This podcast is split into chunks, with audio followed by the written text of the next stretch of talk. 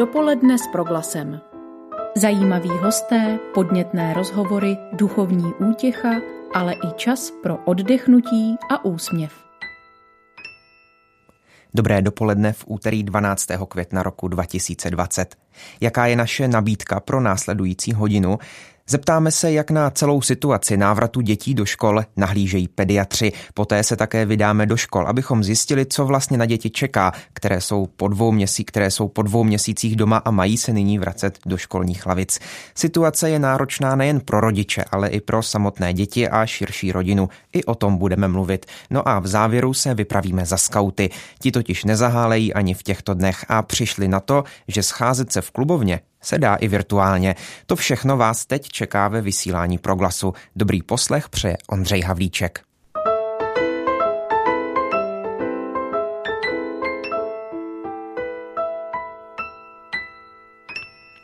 Od včerejška, tedy od pondělí 11. května, se dobrovolně do škol mohli vrátit žáci a studenti devátých tříd, kteří se připravují na přijímací zkoušky a také žáci středních škol, kteří se připravují na maturitní zkoušky ovšem jen v maximálním počtu 15 osob v jedné třídě a s povinnými rozestupy.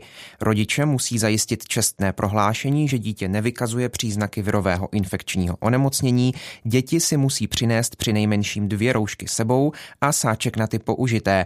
Školy musí zajistit opakovanou dezinfekci povrchů a dvoumetrové rozestupy při výuce a při odchodu na oběd.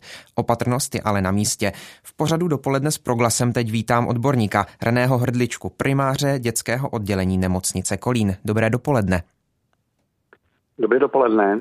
Pane primáři, eh, ten návrat do školy je dobrovolný. Co byste z hlediska zdraví dítěte doporučoval rodičům? Spíše poslat ho do školy nebo nechat ho doma? Eh, můj názor je ten, že pokud dítě je zdravé, v pořádku, nemá nějaké závažné chronické nemocnění, rozhodně je pro něho přínosem, aby do školy chodil. Jsem přesvědčen o tom, že ta eh, ochrana opatření jsou nastavena tak dobře, že opravdu zdravé dítě se nemusí eh, infekčního nemocnění obávat. A pochopitelně platí to, co vždycky, pokud dítě je nemocné, nachlazené a podobně, potom do školy nepatří, ale v opačném případě si myslím, že z důvodů zdravotních není důvod k obavám pro to, aby ty děti do školy chodili a myslím si, že pro jejich rozvoj a vzdělávání, ale i takové styk s kamarády je to rozhodně pozitivní. Zajímá mě právě také ta psychická stránka, protože na jednu stranu se eh, dlouho mluvilo o tom, že právě dětem chybí kontakt s vrstevníky, s kamarády, eh, že to neprospívá jejich psychickému zdraví. Na druhou stranu nemohou ta eh, restriktivní opatření podmiňující provoz škol být více stresující než ten provoz výuky doma? Já jsem přesvědčený, že ne, že děti se adaptují docela dobře. Nakonec vidíme to u školkových dětí, kde tam ty děti prostě chodí a, a i malé děti, tři, čtyř leté se prostě na, ty, na ta opatření docela dobře přizpůsobí. A u těch dětí starších ta opatření podle mě jsou nastavená trošičku moc přísně, ale což je v dnešní době určitě dobře, ale jsem přesvědčen o tom, že ti starší děti školáci, starší školáci, teď je to vlastně devátá třída, tam si myslím, že úplně bez problému to pochopí a jsou schopni toto akceptovat. Dost často se setkáváme s dotazy, jestli třeba dítě má alergii na něco, jestli i to třeba není pro něho nějaký zásadní problém. I tyto děti, pokud mají třeba astma, ale mají ho dobře kompenzované, mají správně léčené, ani tyto děti se nemusí jít e, obávat jít do školy. Samozřejmě, pokud dítě má nějaké závažné onemocnění, onkologické, je to třeba dítě po transplantaci, je to dítě, které má třeba mukoviscidózu, tam jednoznačně je potřeba se na prvním místě poradit s lékařem, který to dítě ošetřuje a podle toho se přizpůsobit. Pane primáři, jaké je vaše doporučení stran toho, eh, jak dítě připravit eh, na příchod do školy? Hm, jak mu třeba dát, dát mu nějaké specifické pokyny, eh, jak se chovat, nebo by to rodiče měli nechat spíš na pedagozích? Já jsem takový zastánce, že by ty děti měly mít informace v rodině, že by prostě měly mít obecné informace. Škola v tom taky samozřejmě může pomoct, ale prostě říct těm dětem, opravdu se jedná o virové onemocnění, že to je onemocnění, kterým jsme se ještě nesetkali, to znamená, že těch, dětí, těch pacientů se může nakazit více a protože musí, uh, musí respektovat takové ty základní uh, hlediska hygieny. A upřímně řečeno, to lze použít i výchovně. To, co se učili celý, celý život vlastně, to znamená umít si ruce, když někam přijdu před jídlem a podobně, tak vlastně my po těch dětech nechceme nic jiného. Chceme, aby ty děti se opravdu ty ruce měly, aby se měly třeba 20 sekund, to znamená pečivě, aby si je měli, ano. Ty roušky jsou dejme k tomu navíc, ale myslím si, že vlastně je to možná poukázat, že toto ty děti se učili a co jsme jim říkali a co občas tím mávli rukou je to zbytečné, tak najednou vidí to k ničemu je. Naším hostem je teď eh, primář René Hrdlička, vedoucí dětského oddělení eh, nemocnice Kolín. Eh, co vy osobně očekáváte, že s nástupem zejména tedy těch mladších žáků prvního stupně do škol, tedy od 25.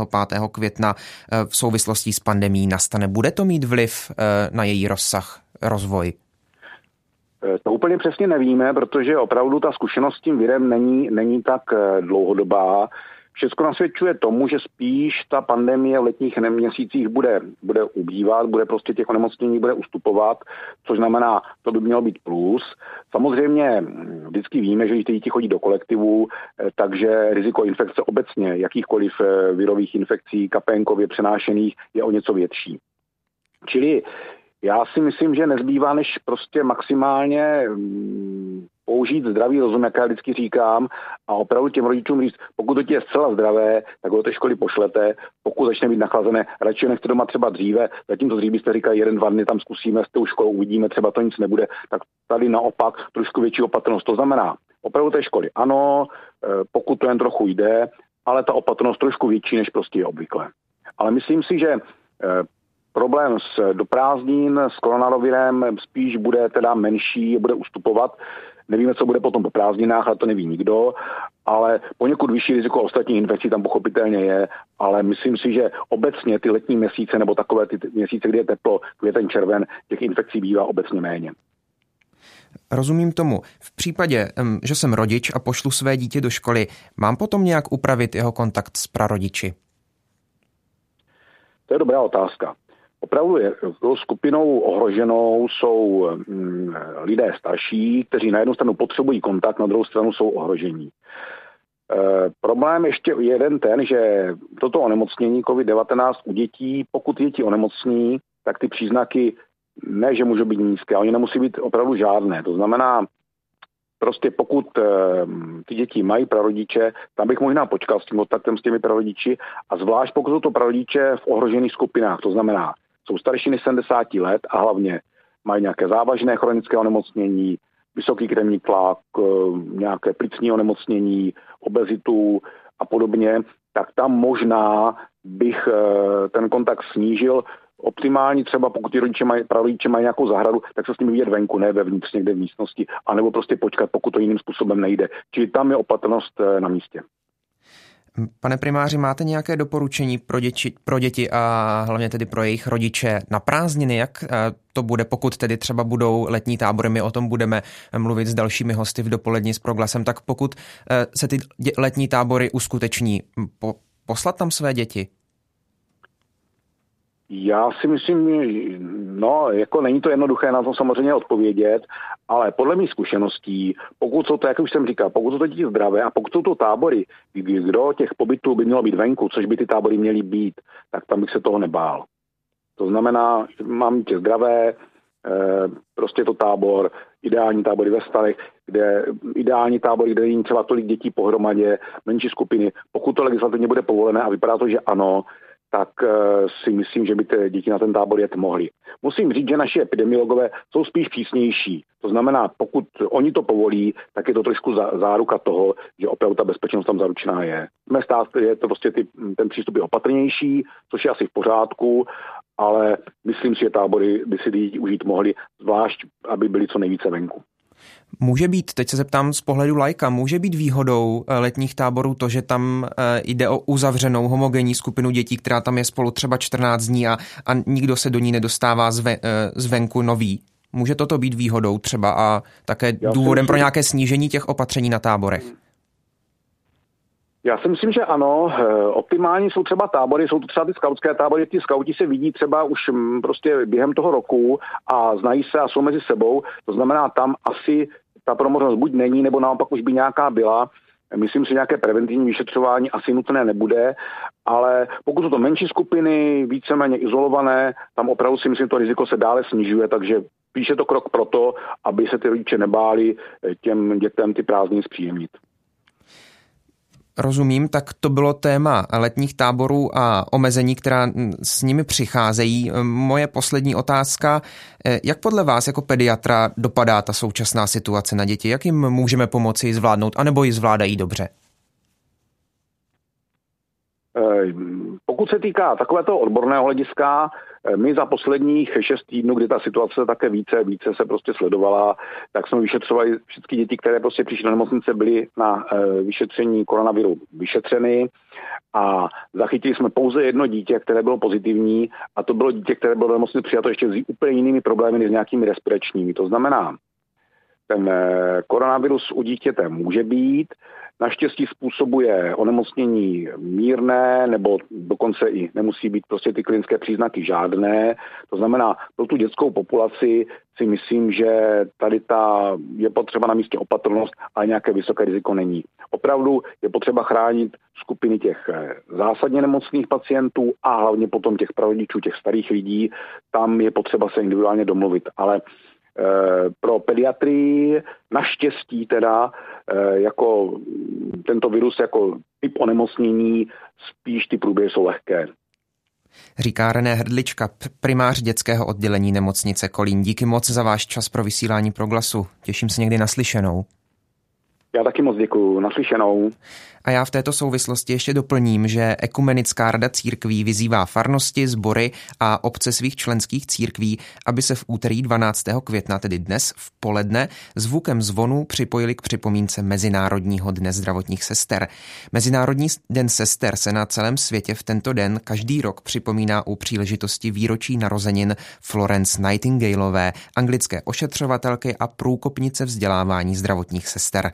V letošním roce máme takto mimořádnou možnost vyjádřit svou vděčnost sestrám, ale i dalším zdravotníkům a zdravotnicím, kteří v trvající epidemii COVID-19 stojí v první linii. Ekumenická rada církví se tak připojuje k výzvě Ministerstva zdravotnictví a kromě zvuku zvonů vyzývá všechny lidi dobré vůle i k tiché vzpomínce či modlitbě za všechny zdravotníky. Dopoledne s proglasem. Posloucháte dopoledne s proglasem. Jeho dalším hostem je teď Marie Oujistská, ředitelka Národního centra pro rodinu a místo předsedkyně Rodinného svazu České republiky. Dobré dopoledne. Dobré dopoledne. Paní Oujistská, vy už eh, řadu let organizujete Týden pro rodinu. Eh, co je to za akci? Ano, tedy ne já, ale rodinný svaz. My jsme se před asi 11 lety eh, s Centry pro rodinu dohodli, že kolem 15. května, což je Mezinárodní den rodiny vyhlášený OSN v roce 93, eh, uspořádáme týden pro rodinu, to je týden aktivit, eh, která se, které se vždycky budou vztahovat k nějakému tématu. Třeba letošní rok eh, mělo být vyzviženo téma možnosti prevence rozpadu rodiny, rozpadu manželství. Doufáme, že příští rok tento týden uskutečníme. Rozumím tomu. Vy jste tedy ten, eh, to jednotné číslo týden pro rodinu změnili operativně na číslo množné a stali se z toho tedy týdny pro rodinu 2020. Ano. Eh, jakou, ano, jakou budou mít podobu? rok měli naplánovaný už týden pro rodinu, máme speciální webovou stránku www.týdenprorodinu.cz a e, protože přišla karanténa, tak jsme obratně eh, přesunuli letošní ročník na příští rok a vyhlásili jsme týdny pro rodinu, eh, kde na webové stránce rodinného svazu www.rodinný.cz eh, dáváme nabídku všech členských center pro rodinu.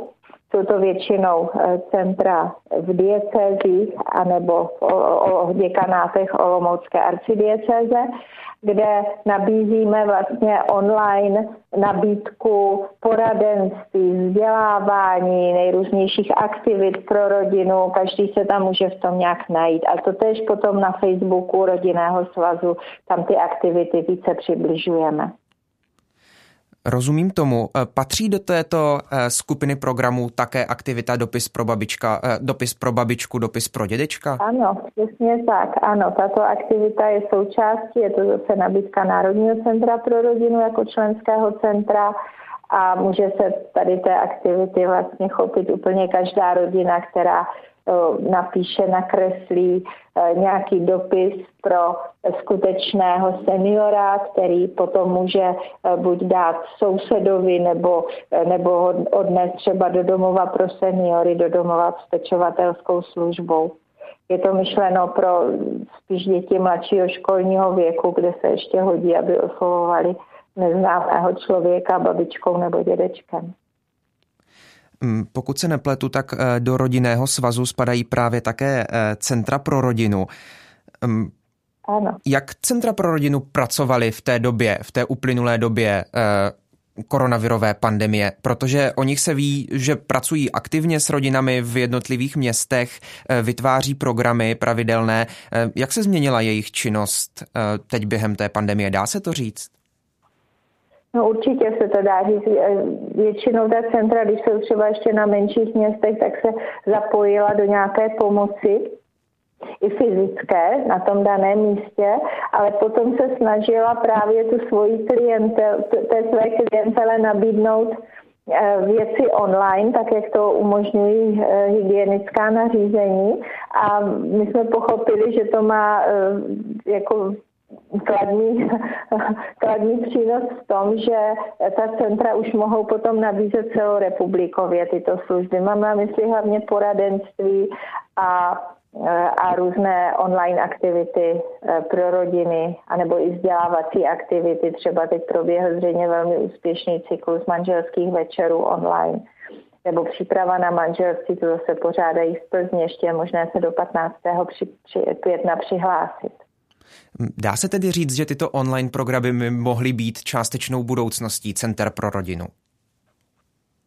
To si nemyslím, eh, protože vždycky eh, je velmi významný ten osobní kontakt, to osobní seznamování se rodin navzájem, které má eh, velký význam nejenom jako jakési trávení volného času, ale i to, že pozoruji rodinu, která se té aktivity se mnou účastní, pozoruju její starosti a radosti a přitom, jak eh, říká zkušenost, tak eh, se třeba už řeší mnohé konflikty, které ani nebyly nějakým způsobem zmiňovány.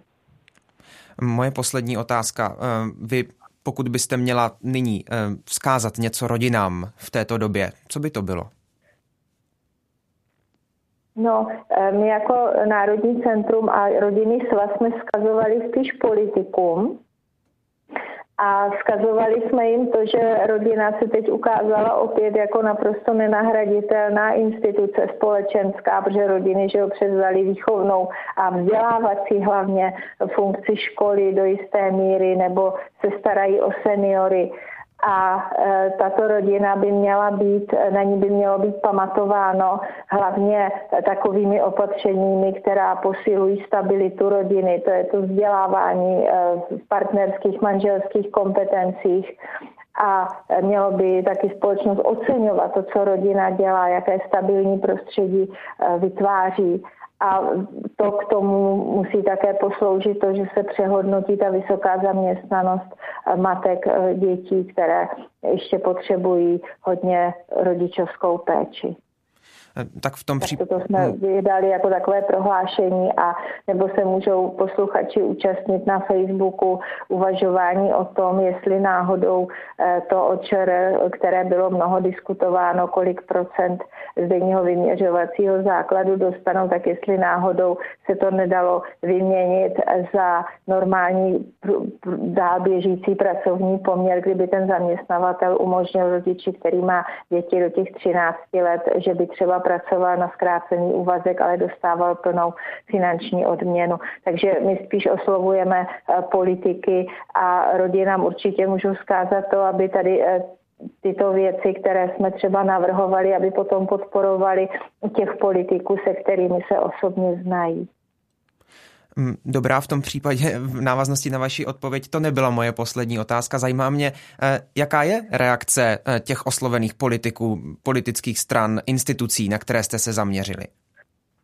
Eh, no, odepsalo nám pár politiků, ale to vždycky píší ti, kteří s námi souhlasí, takže e, máme radost z toho, že, e, že to někteří eh, si toho vůbec všimli a kvitovali to, ale také současně vnímáme, že eh, bez té aktivizace rodin samotných, že oni sami budou psát těm svým poslancům, že mají zájem o takové věci, tak bez toho to nepůjde, protože politici jsou neustále jenom soustředění na tu oblast výkonu, na tu oblast výdělku a mají prostě svůj, svůj způsob uvažování a pokud sami rodiny nezasáhnou, abych tak řekla, tak oni se tady z těchto zaběhlých kolejí nedostanou. Hm, dobrá, v tom případě čím to je, že rodiny sami nezasahují, hm, nepíšou třeba tak, jak říkáte? To je velmi zajímavá otázka. Je takový až kliše, že se odvoláváme na 40 let komunismu, ale myslím si, že, že to určitě eh, jako roli hrálo, protože v zahraničí fungují rodinné svazy, které ve většině případů vznikaly právě v 50. letech a eh, rodiny byly už vlastně s tím náskokem skoro 40 let zvyklé, že si o svoje potřeby musí říkat což u nás vlastně není. My se spolehneme na nějakou politickou stranu, eh, která třeba řekne, že jde o rodinu a už vůbec ale se nezajímáme o to, o jakou rodinu jim jde, jakým způsobem eh, vlastně se o rodinu zajímá, jestli si rodičů váží, anebo jestli jsou to nějací chudáci, kterým jenom dají nějaký peníze. Takže eh, toto si myslím, že je velmi potřeba tady v tomto se kultivovat. Mám rodinu a mít takovýto zdravý sebevědomí. Velice bolestně se to ukazuje na ženách na rodičovské dovolené, kterým rapidně klesá sebevědomí, ale abychom si opravdu toho vážili, že jsem matka, jsem otec, jsem babička, jsem dědeček a že prostě ta moje práce v rodině, že to není jako nějaká sféra mojí soukromí, eh, mého soukromého vyžití a že to prostě mám ráda a tak dále, že musíme vždycky myslet na tu nejmladší generaci, která pak už se na to takhle vůbec nedívá.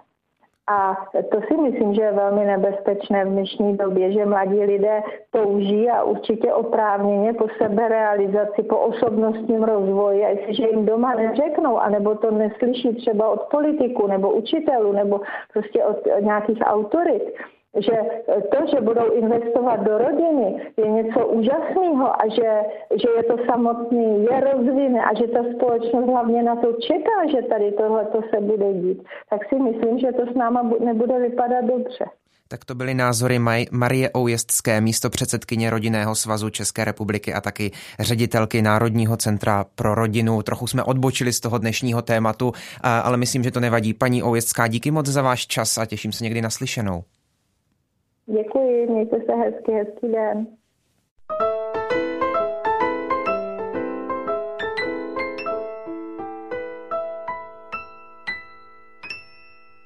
Šili roušky, organizovali nákupy pro seniory, vytvářeli krizová centra a obecně pomáhali téměř všude, kde to akutní situace koronavirové pandemie vyžadovala. Řeč je v tuto chvíli o českých skautech a skautkách. Ti se ale současně se svojí pomocí veřejnosti stihli věnovat také sami sobě a snaží se pokračovat ve výchovné činnosti i v době, kdy nemohou pracovat v tradičním formátu, na který jsou zvyklí, tedy setkávat se na družinových schůzkách, vyrážet společně na výpravy do přírody nebo kolektivně prožívat jiná dobrodružství dobrodružství. Skauti po celé republice se pustili do přípravy celé řady programů, prostřednictvím kterých mladším i starším dětem a jejich rodičům nabídli zajímavé aktivity pro chvíle strávené doma. Během pouhých dvou týdnů vytvořili skauti také aplikaci Virtuální klubovna, díky které se mohou celé oddíly scházet i v době koronavirové krize. Nejen o virtuální klubovně, ale taky o plánovaném návratu k běžné činnosti teď budu mluvit s Barborou Trojak, tiskovou mluvčí junáka Českého skauta, který je největší tuzemskou organizací združující skauty a skautky. S Barborou jsme oba skauti a tak jsme se domluvili na tykání. Báro, dobré dopoledne. Dobré dopoledne.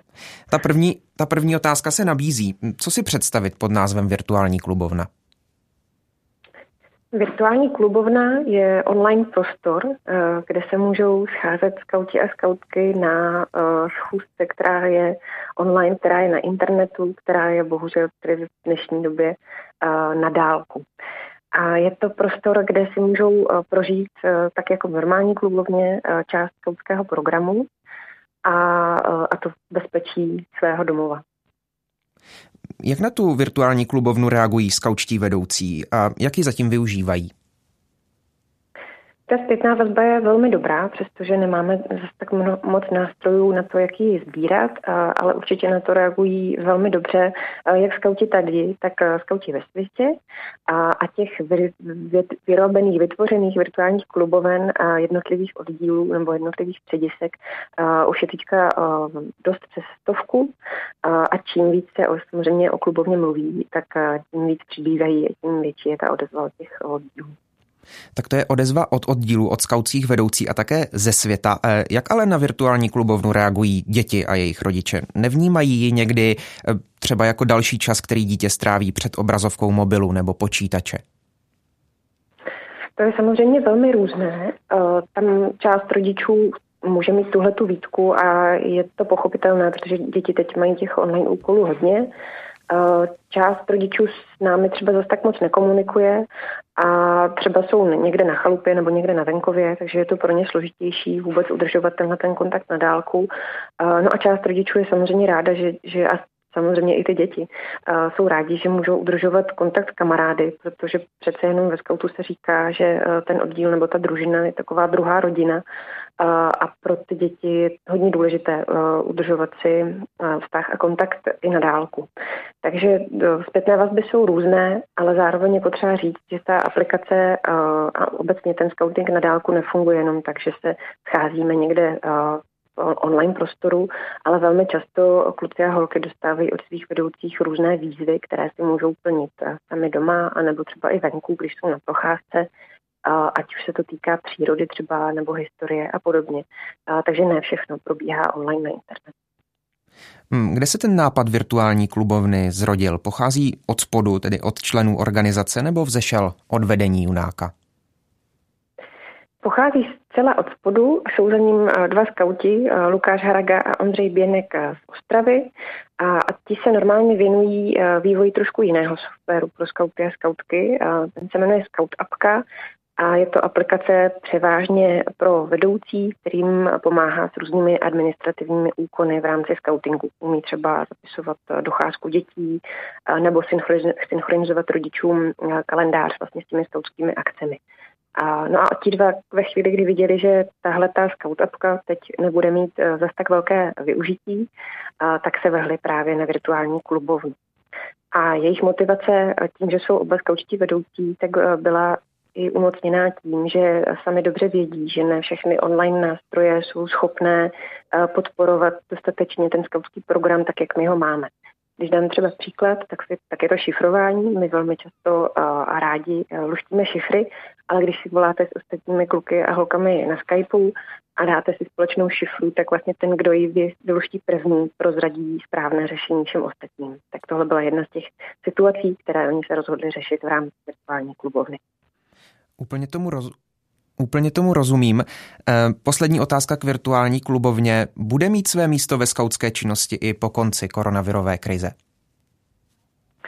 To se uvidí. My se zcela jistě eh, raději setkáváme z očí do očí, eh, ale uvidíme. Myslím si, že třeba pro vzdělávací akce, kterých máme hodně, nebo podobné věci by se dala využít.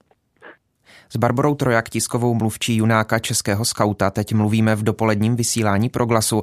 Mm, já jsem už v úvodu zmínil, že skauti a skautky se napříč republikou mohutně zapojili do pomoci během koronavirové krize. O mnohých způsobech jsme eh, konec konců mluvili už dřív, také na proglasu. Čím to, že skauti a skautky jsou schopní se tak rychle zmobilizovat a pomáhat eh, přesně s tím a tam, eh, co a kde je potřeba? Tak myslím, že jednak je to ten eh, vnitřní imperativ, který máme a který v nás ta skautská eh, výchova buduje a to to, že chceme být eh, připravení pomáhat vlastně a bližním, pomáhat všude tam, kde je to potřeba.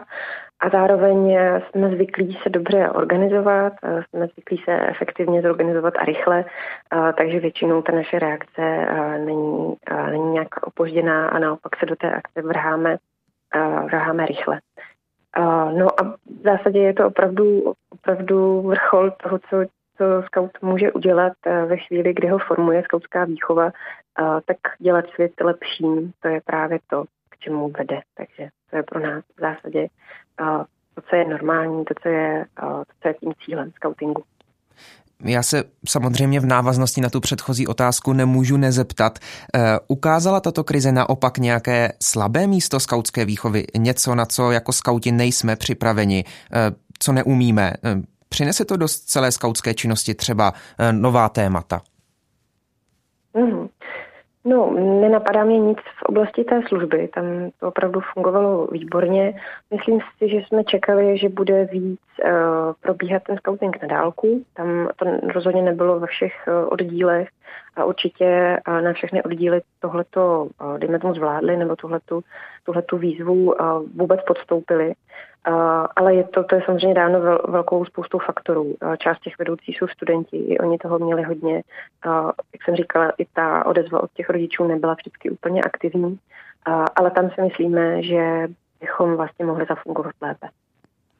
Rozumím tomu, mám s tím sám zkušenosti. Uvolňování opatření je tématem těchto dnů. K návratu ke své činnosti se postupně chystají právě taky skautské oddíly napříč republikou. Jak to bude vypadat? Tak rozhodnutí, eh, jestli se pustit do té omezené eh, činnosti, eh, je na středisku, není to tedy na ústředí skautské organizace.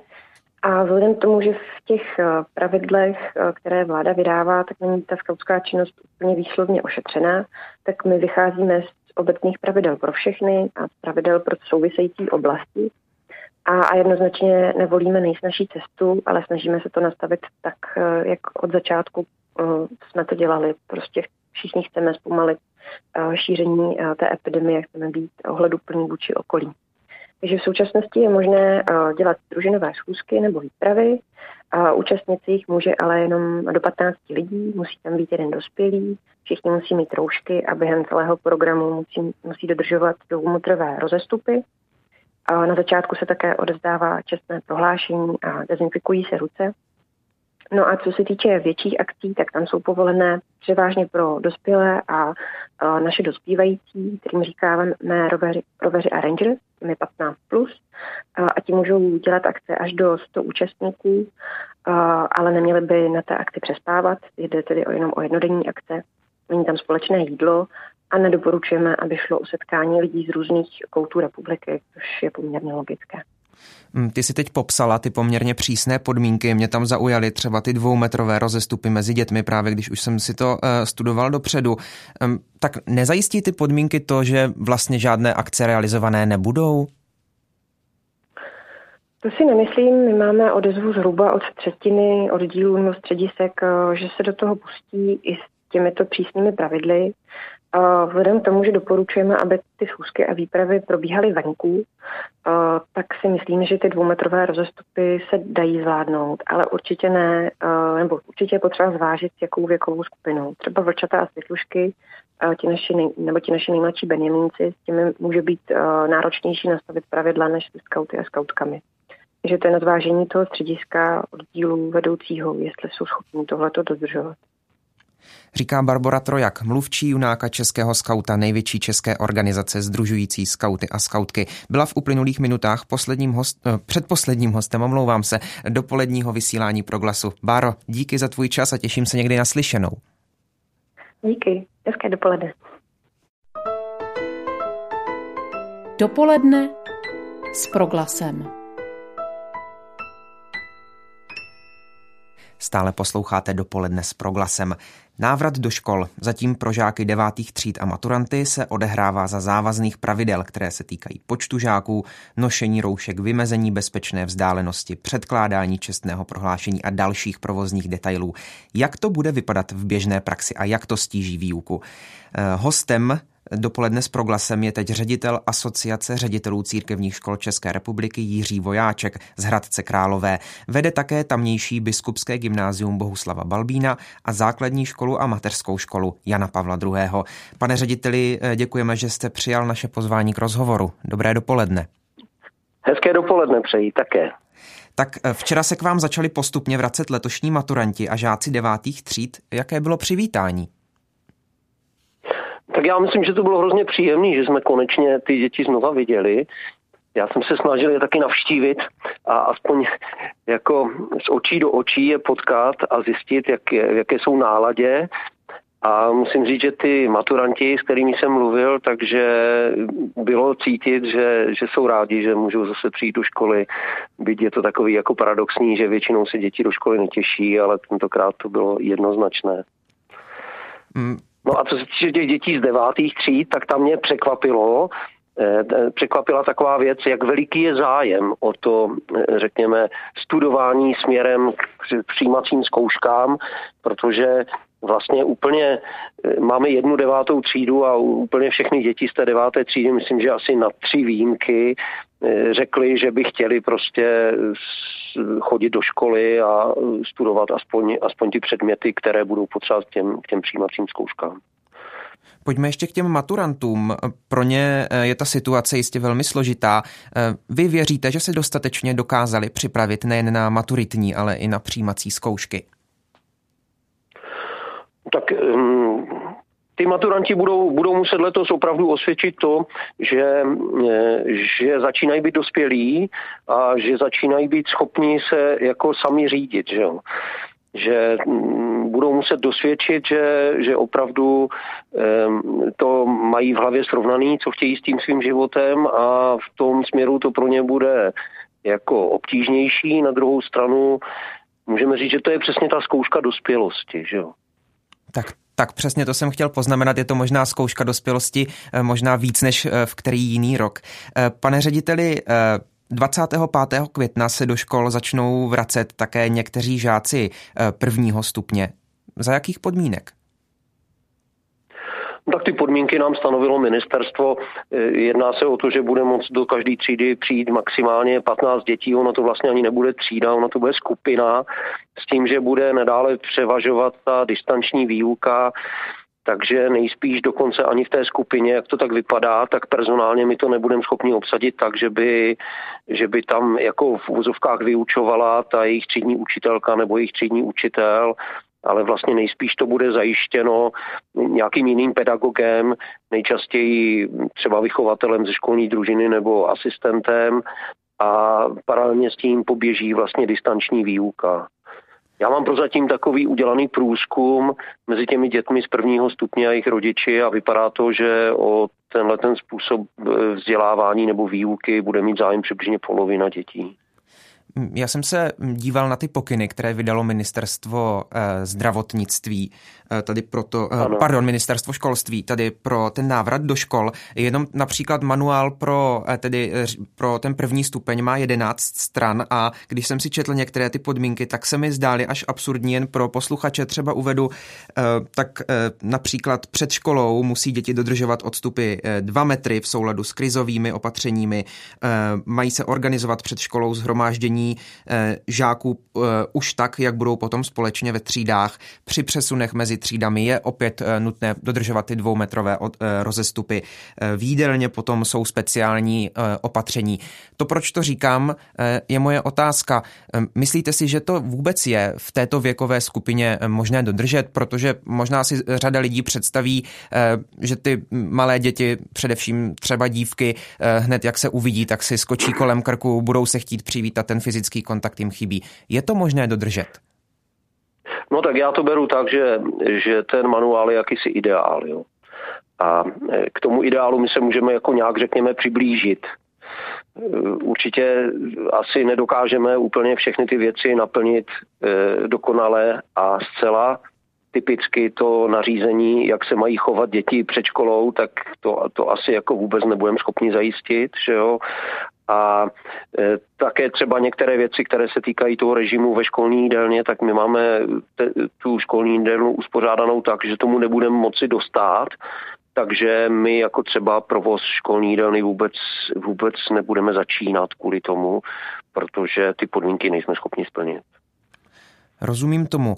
Eh, pevnou součástí církevního školství jsou taky pravidelné bohoslužby nebo výuka náboženství. Eh, jak to bude s nimi? No tak eh, ne, nejspíš, my, my to máme tak, že školní mši svatou míváme jednou v týdnu někdy před vyučováním. A tenhle formát si myslím, že bude možný naplnit, že to asi nebude problém, protože na obecně na bohoslužby nyní může chodit 100, 100 lidí, takže to, to si myslím, že budeme moct jako normálně fungovat. S tím, že výuka náboženství je výuka pro nás jako každá jiná, takže tam budou platit stejné podmínky, jako kdyby se děti třeba učili češtinu nebo matematiku. Takže to tam jako asi v tom nevidím žádný problém. Moje poslední otázka. Vy vedete asociaci ředitelů církevních škol České republiky. Eh, když zhodnotíte připravenost církevních škol eh, oproti normálním školám na ten krizový stav na dálkovou výuku, která probíhala v minulých měsících, jsou tam rozdíly? Já si myslím, že eh, církevní školy mají přibližně stejné neduchy, neduhy a stejné radosti, jako mají běžné veřejné školy. Jo. Takže um, občas se stává, že některá škola je prostě připravená na tuhle situaci lépe, protože třeba e, jsou, řekněme, technologicky napřed, protože v tom byl jako velký rozdíl, jak začít tu distanční výuku, jak, jaký je vlastně, řekněme, technologické zázemí té které školy, do jaké míry jsou schopni používat online nástroje a podobně.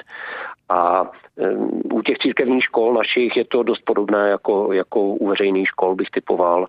Já nemám žádný signál, že by jsme byli jako nějak výrazně napřed, nebo naopak, že bychom nějak výrazně zaostávali. To prostě je takový jako dost běžný.